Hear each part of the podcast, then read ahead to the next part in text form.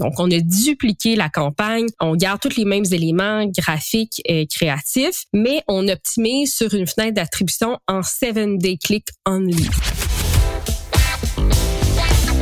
The number one deal is Facebook ads. They are underpriced. Senator, we run ads. Bonjour à tous et bienvenue sur le podcast No Pay, No Play, le podcast qui est dédié à la publicité sur Facebook et qui est présenté par la J7 Academy. Mon nom est Antoine Delmas et aujourd'hui, comme tous les autres épisodes de No Pay, No Play, je ne suis pas seul. Je reçois une experte en l'occurrence de la publicité Facebook. Je reçois Sarah, Sarah Martin-Broder, qui est avec nous, qui est directrice de compte chez J7 Media. Comment ça va, Sarah? Ça va très bien, merci toi-même. Écoute, ça va super bien parce que parce que parce que généralement euh, généralement ça va bien quand je fais des podcasts, je me sens euh, dans mon élément. voilà, je j'en parle un petit peu, mais euh, c'est de toi dont on va parler évidemment. Est-ce que tu pourrais te présenter à l'audience de No Pay No Play tout d'abord? Oui, donc je m'appelle Sarah Martin-Broder, comme tu l'as mentionné. Je suis directrice de compte chez J7 Media depuis un peu plus de deux ans maintenant. Donc, je travaille principalement avec des e-commerce traditionnels. Donc, chez J7, mon mandat est assez euh, différent euh, selon les journées, mais je m'occupe beaucoup de tout ce qui est euh, stratégie. Donc, on va en parler aujourd'hui, mais je m'occupe Mhm. aussi du volet plus relations clients, gestion du projet. Donc, euh, en termes de mandat, pour euh, les gens qui sont un peu plus curieux, euh, je m'occupe beaucoup d'entreprises dans euh, les vêtements, dans les accessoires, dans tout ce qui est jouets pour enfants. J'ai également euh, un compte dans les produits d'hygiène féminine. Donc, j'ai vraiment des mandats assez variés. là. Ok, parfait. Je- J'en profite pour faire une toute petite parenthèse à ceux qui nous écoutent. Effectivement, chez J7, on a, on a un certain vocabulaire qui, lorsqu'on ne le connaît pas, peut, peut porter à confusion, mais on va mentionner des métriques telles que le CAC ou le CPA. Globalement, il faut comprendre que c'est juste le coût par achat ou le coût par acquisition. On parle aussi beaucoup de ROAS, Return on Ad Spend. Donc, pour chaque dollar que je mets sur Facebook, combien de dollars Facebook me rend? Euh, voilà, on peut parler aussi de CPL, donc coût par lead, et aussi Evergreen, qui est, une- comme je puis dire, le Evergreen, c'est juste de dire c'est une campagne qui tourne à l'année longue, c'est-à-dire une campagne que qu'on essaye de faire tenir le plus longtemps possible pour qu'elle ait un maximum d'apprentissage. Parenthèse fermée. Sarah, donc, tu as une, une familiarité, comme tu l'as dit, avec les e-commerce, et ça tombe bien parce que tu avais, euh, tu avais été une des toutes premières à tester dans l'agence la fameuse campagne des roues, des promotions. Est-ce que tu peux nous en dire plus? Oui, effectivement. Bon, pour ceux qui connaissent pas nécessairement la roue des promotions, c'est plutôt simple. Donc, c'est une application qu'on qu'on installe en fait sur Shopify ou sur une autre euh, plateforme e-commerce. Donc, ça nous permet d'intégrer littéralement une roue au site web. Donc, comment ça fonctionne? Euh, Le prospect clique sur une publicité, il est redirigé sur le site web. Et puis, quand la personne arrive sur le site web, on lui euh, demande en fait d'entrer son courriel via une roue. Donc, euh, ça lui permet de courir la chance d'économiser sur sa prochaine commande. Donc ici, on parle euh, de rabais qui peuvent aller jusqu'à la livraison gratuite, jusqu'à un 20, 30, on peut aller jusqu'à 50% de rabais également. Euh, mais ce qui est intéressant ici, c'est qu'on peut configurer les rabais qu'on veut, mais on peut surtout aussi euh, configurer la quantité des rabais disponibles. Donc, on n'est pas obligé d'en donner à tout le monde. Donc, ça nous permet d'avoir un certain contrôle sur ce qu'on offre. Moi, ce que j'aime énormément de cette campagne-là, c'est qu'en plus qu'on multiplie le taux de conversion sur le site web, bon, on récolte des adresses courriels. Euh, puis ensuite, ben, ces, adresses courriels-là vont nourrir nos listes d'audience. Maintenant, euh, si on parle un petit peu plus des résultats, parce que je pense que c'est ce qui, euh, ce que vous aimez le plus, on le fait à deux reprises, la roue des promotions. Première fois, on est en 2022, on est à Pâques.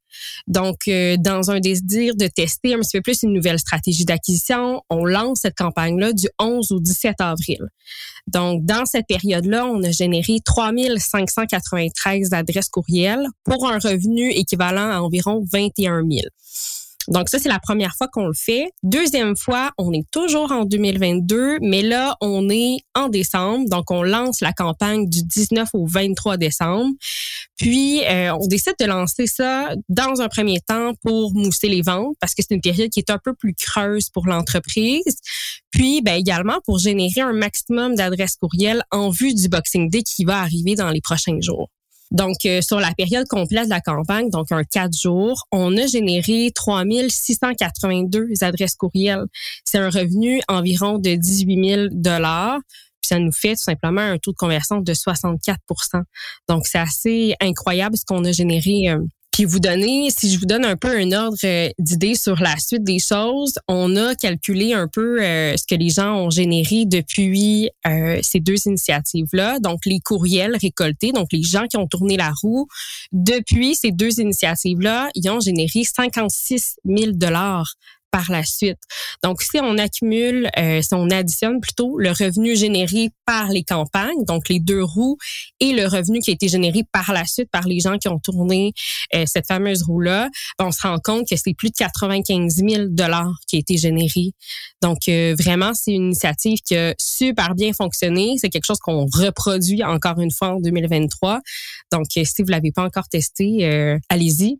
Totalement, c'est il euh, y a plein de choses intéressantes qui découlent de ce que tu viens de dire. D'ailleurs, je précise, mais on a déjà vu des sites qui, qui, montrent une roue. Lorsque vous arrivez sur le site, ils vous proposent de faire tourner la roue des promotions et ensuite, bah, vous obtenez euh, à la chance une promotion. L'idée qu'on a qu'on a appliquée surtout, c'est de mettre cette roue dans les publicités Facebook, visuellement, de les montrer et de dire venez sur notre site et tentez de gagner une promotion. Et là, tout de suite, vous avez un côté un peu jeu, un peu ludique qui n'existait pas auparavant dans la publicité Facebook. Et c'est, comme ça que ça fonctionne avec J7 Media, dans le sens où dès qu'on a une roue des promotions, on en fait des publicités parce que ça change absolument tout.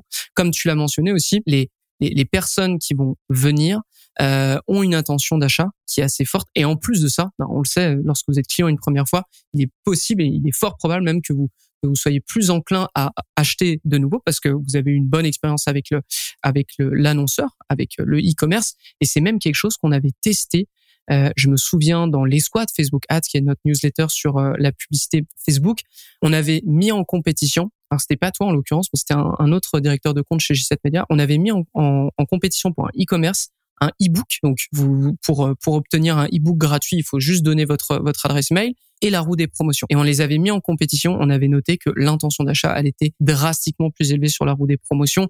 Et euh, nécessairement, c'était beaucoup plus intéressant d'aller faire de l'acquisition avec de la roue des promotions, parce qu'en plus de générer des leads, vous générez deux fois, trois fois plus d'achats directement que contre un e-book.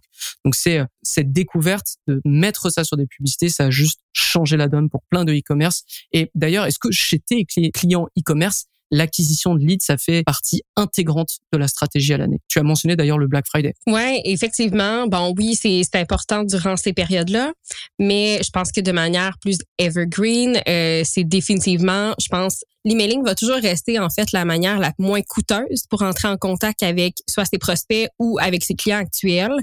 Puis c'est selon moi aussi une manière un petit peu plus personnelle de les rejoindre si on compare par exemple avec Facebook, avec euh, Google Ads, Instagram, bref tous les autres canaux. Donc euh, oui, c'est la manière la moins coûteuse. On l'utilise évidemment l'année, mais on l'utilise comme on l'a dit tantôt dans des périodes comme le Black Friday, Noël, Boxing Day.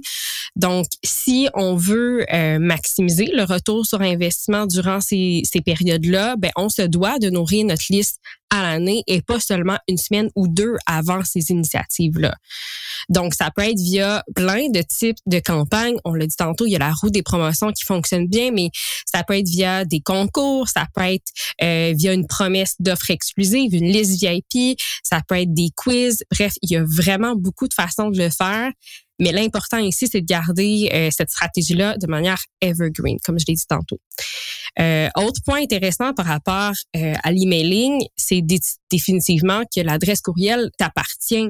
Donc, ce qui veut dire que tant aussi longtemps que bon une personne se retire pas de ta liste, tu peux communiquer avec cette personne-là. Donc, euh, c'est un avantage assez considérable par rapport bon à d'autres plateformes comme euh, comme Facebook ou, ou, Google même. Comme tu dis, c'est l'emailing, c'est la seule chose que vous détenez. Si jamais votre canal d'acquisition numéro un disparaît pour des raisons X ou Y, vous détenez votre emailing et en plus de ça, euh, on, a pu vraiment le, faire en 2022 et on continuera de le faire en 2023. Mais l'emailing vous permet aussi de tester des offres, des catégories, des produits avant un lancement et pour zéro euro. Et donc quasiment euh, zéro risque entre guillemets. Parce que si ça fonctionne pas, bah, dans ce cas-là, vous évitez de lancer une campagne autour de cette même offre, autour de ce même produit et vous évitez d'avoir, disons, une grosse claque euh, sur le marché avec des résultats pas terribles.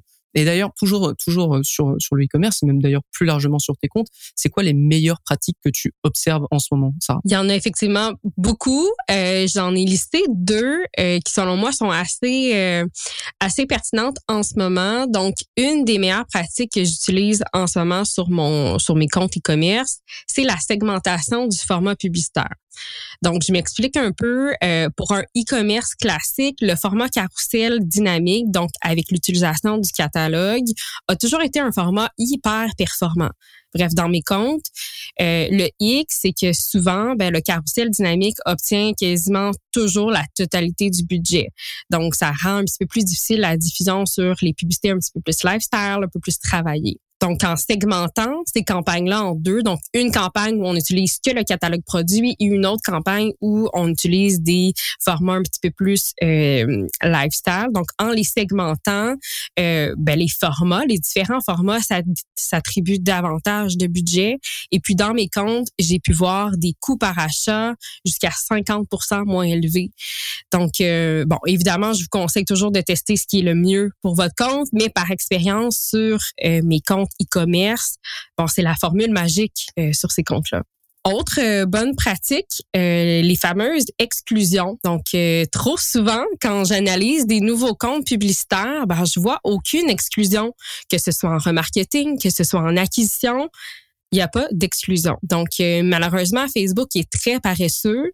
Si on le restreint pas avec des exclusions, il va toujours miser sur la facilité, soit des audiences d'interaction, que ce soit les réseaux sociaux ou le site web.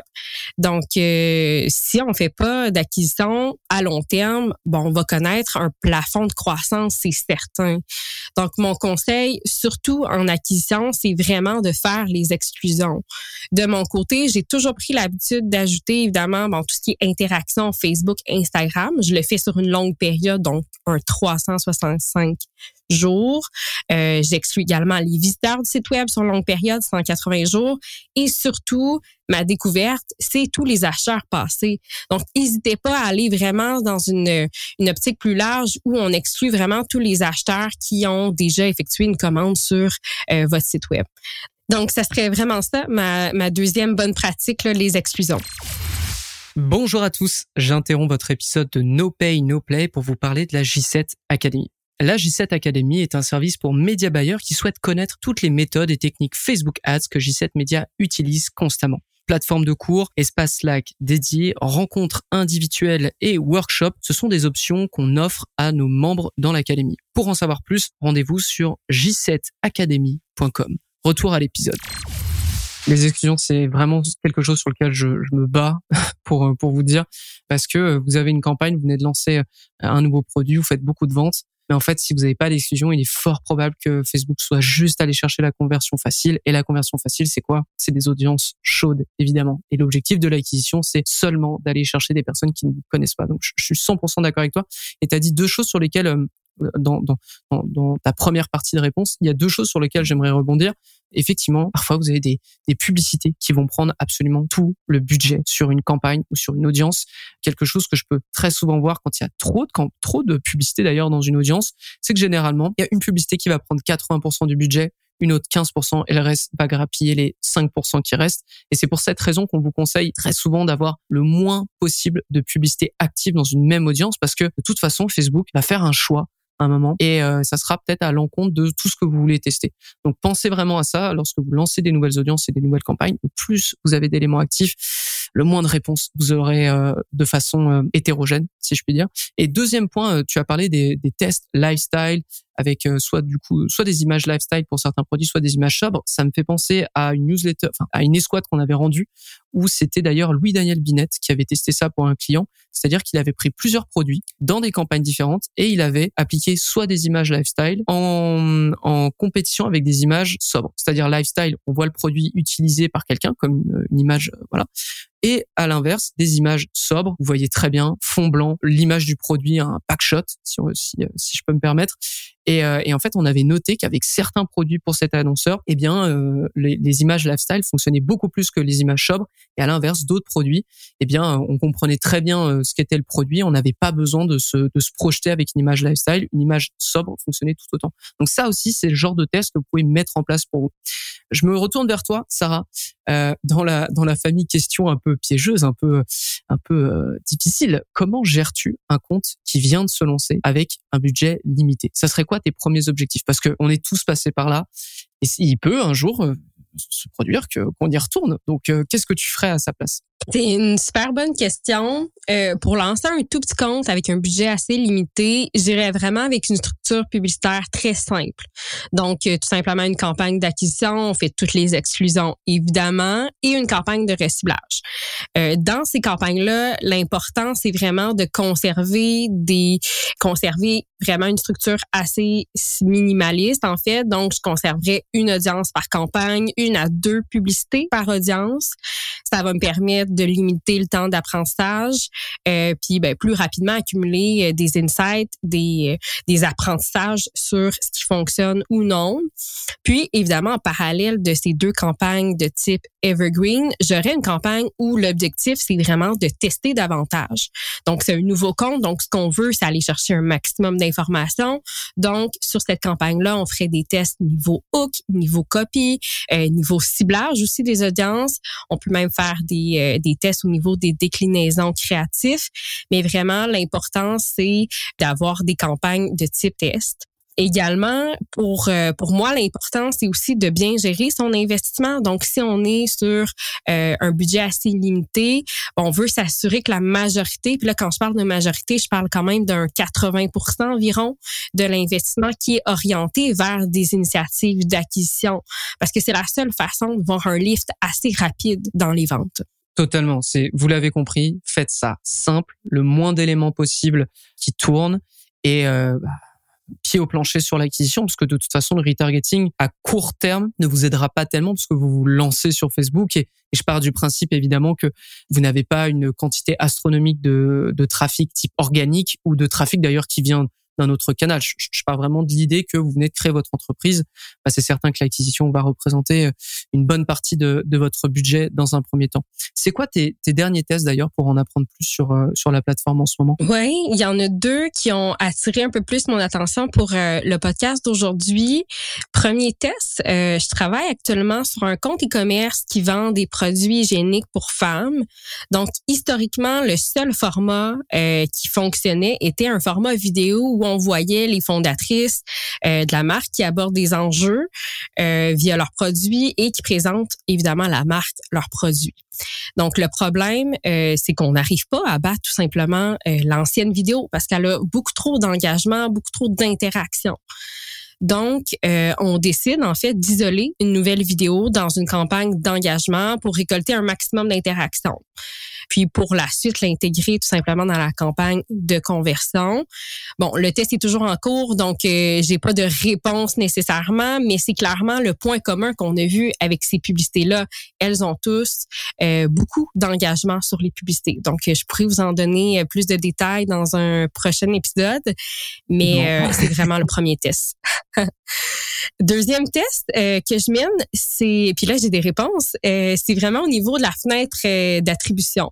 Donc on est pas mal sur le même compte et puis bon malgré les exclusions d'audience, donc malgré ceux de base, les visiteurs, les engagements et tout ça, on enregistre toujours un volume de conversion en one day view autour de 50% Donc ce qui est assez élevé à mon avis là.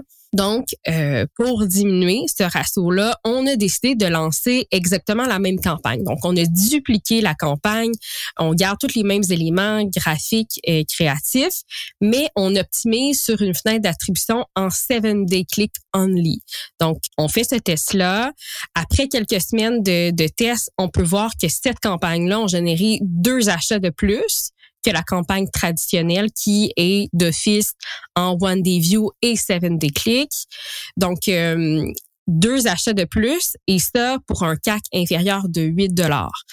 Donc c'est assez incroyable de voir, ouais, assez incroyable de voir que tout simplement en changeant une petite variable comme ça, qu'on peut euh, générer tout simplement plus d'achats en 7 day click et moins en one day view. Là. Il y, a, tellement de choses à dire là-dessus, mais en plus c'est contre-intuitif parce que bon, qu'on explique à, tout le monde, mais le l'attribution sur Facebook Ads, c'est de se dire, ok, je lance une campagne, cette campagne, elle s'autorise à s'attribuer des conversions jusqu'à 7 jours. 7 jours après le clic. OK? Et le point, c'est que donc l'attribution la plus large sur Facebook Ads, c'est 7 jours clic et un jour vu. C'est-à-dire que si je vois votre publicité et que derrière j'achète sans cliquer sur votre publicité, eh bien parce que Meta a détecté que vous aviez vu la publicité, il va attribuer l'achat à cette publicité c'est pas tant un problème. Enfin, moi personnellement, je conseille tout le temps d'avoir l'attribution la plus large, surtout au début, parce que c'est comme ça que vous engrangez un maximum de conversions. Là où ça devient un problème, comme tu l'as pu, euh, comme as pu le mentionner, c'est que lorsque vous êtes en acquisition et euh, que en plus de ça, vous avez exclu des audiences chaudes, vous voyez que vous avez une majorité de vos conversions qui sont en vue de publicité. Enfin, la personne voit la publicité, elle va acheter. J'ai du mal à y croire.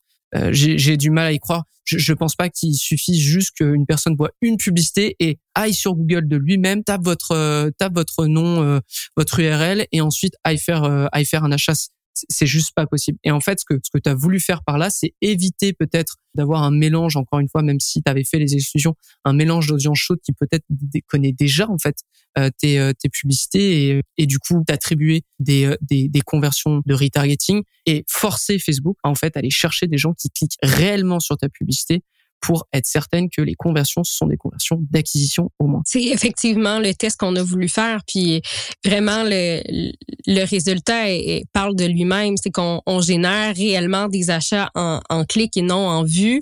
Et on le dit, si on garde euh, un ratio de, de vues sous le 30% ben on est bon, c'est correct, ça se peut très bien. Mais au-dessus de 50% c'est assez énorme et très peu probable, comme tu l'as dit. C'est très peu probable, ouais, effectivement. Et c'est et comme je disais, c'est contre-intuitif parce que tu as contraint Facebook et pourtant il t'a donné des, euh, des coûts par achat qui sont plus bas que ce que tu avais euh, à l'origine. Et, euh, et c'est aussi tout un, c'est enfin, aussi très intéressant parce que ça, ça montre un peu la méthode du pacto. Donc paramétrage, audience créative, tunnel de vente, offre, ce qu'on utilise chez J7 Media. Le simple fait d'avoir changé un bout de paramétrage, parce que l'attribution c'est du paramétrage, c'est pas un créatif, c'est pas une offre là, c'est vraiment un bouton à changer eh bien, tu as réussi à, en plus de ça, relancer l'acquisition avec cette nouvelle campagne. Alors que tu rien changé de l'offre, etc. Tu aurais pu même euh, voir des, des, une diminution de tes résultats. Simplement en ayant changé ça, tu as vu que tu avais des meilleurs résultats que ton ancienne campagne. Effectivement, ouais, c'est une vraie découverte et je vous conseille de, de le tester tout simplement.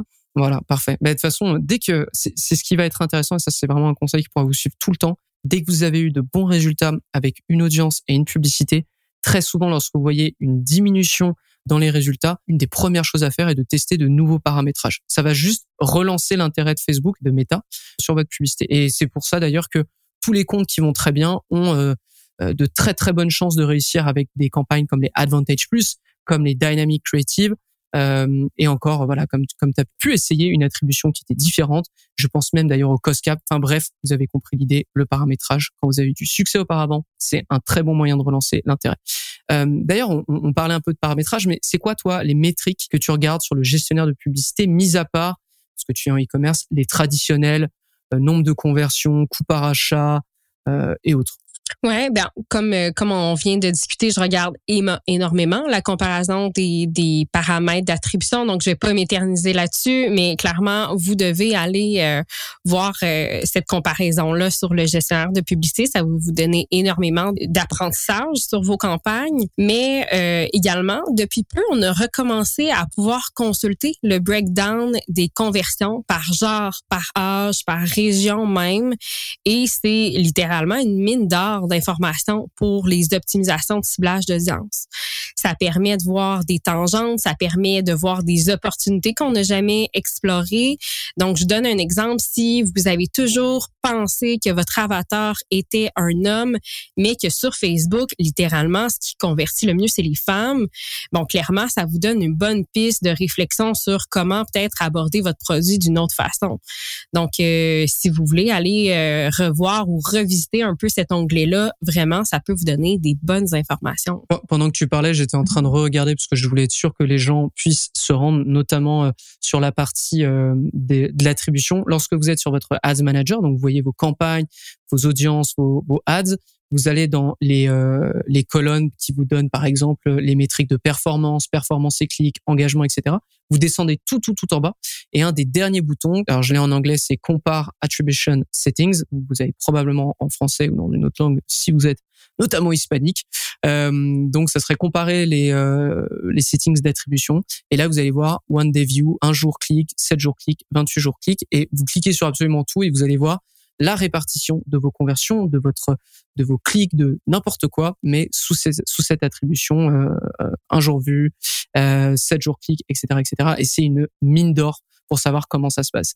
Dernière question, Sarah, alors qu'on préparait l'épisode, tu as mentionné le fait que un de tes comptes traversait une situation difficile et que tu as réussi à surpasser. Est-ce que tu peux nous faire un petit recap là-dessus? Oui, pour vous mettre un peu en, contexte, c'est un client qui vend des accessoires puis des bijoux spirituels.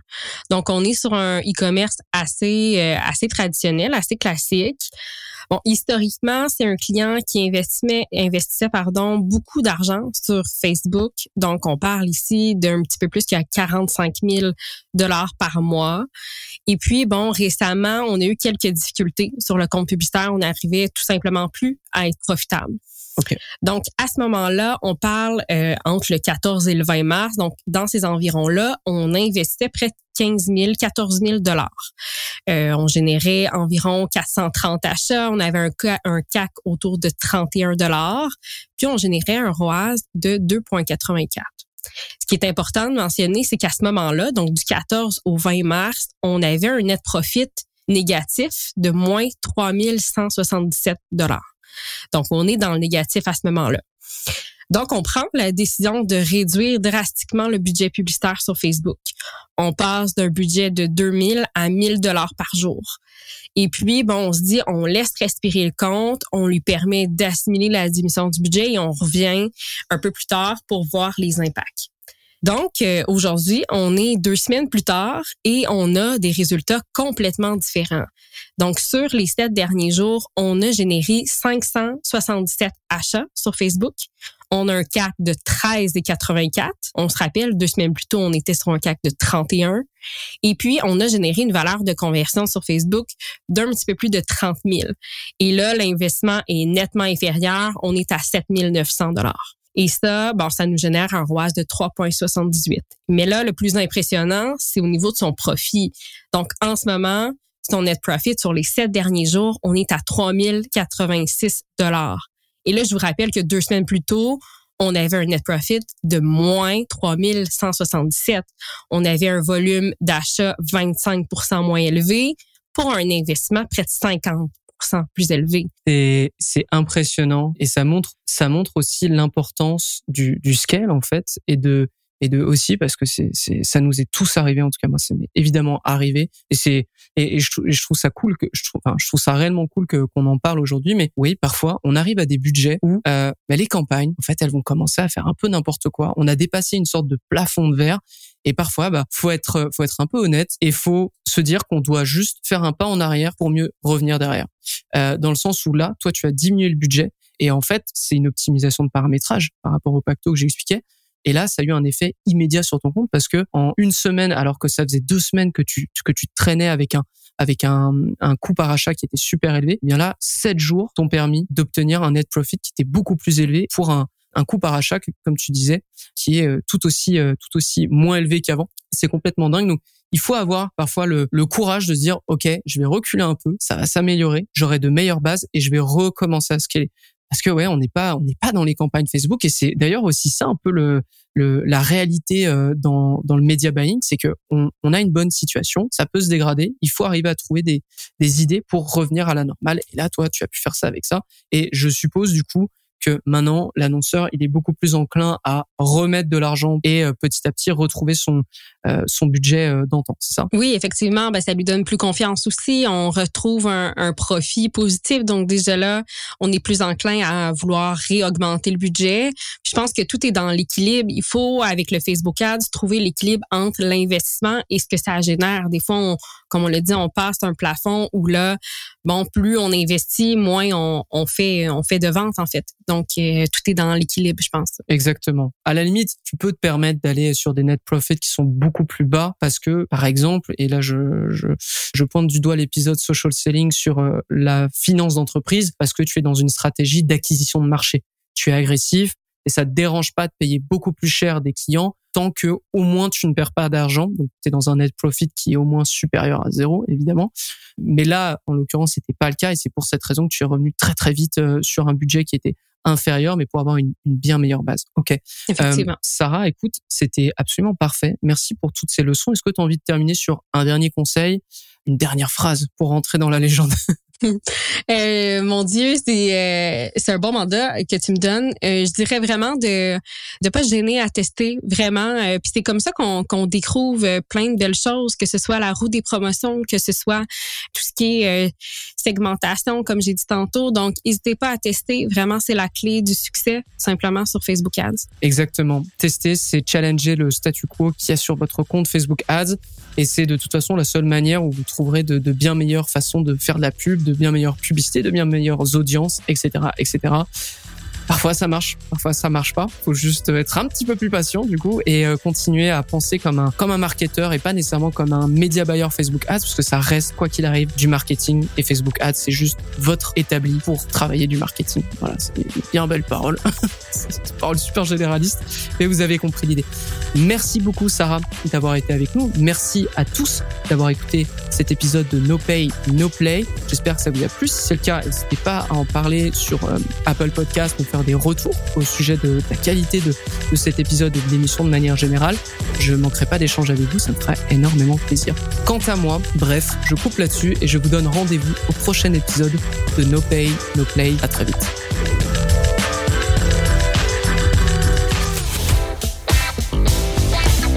The number one deal is Facebook ads. They are underpriced. Senator, we run ads.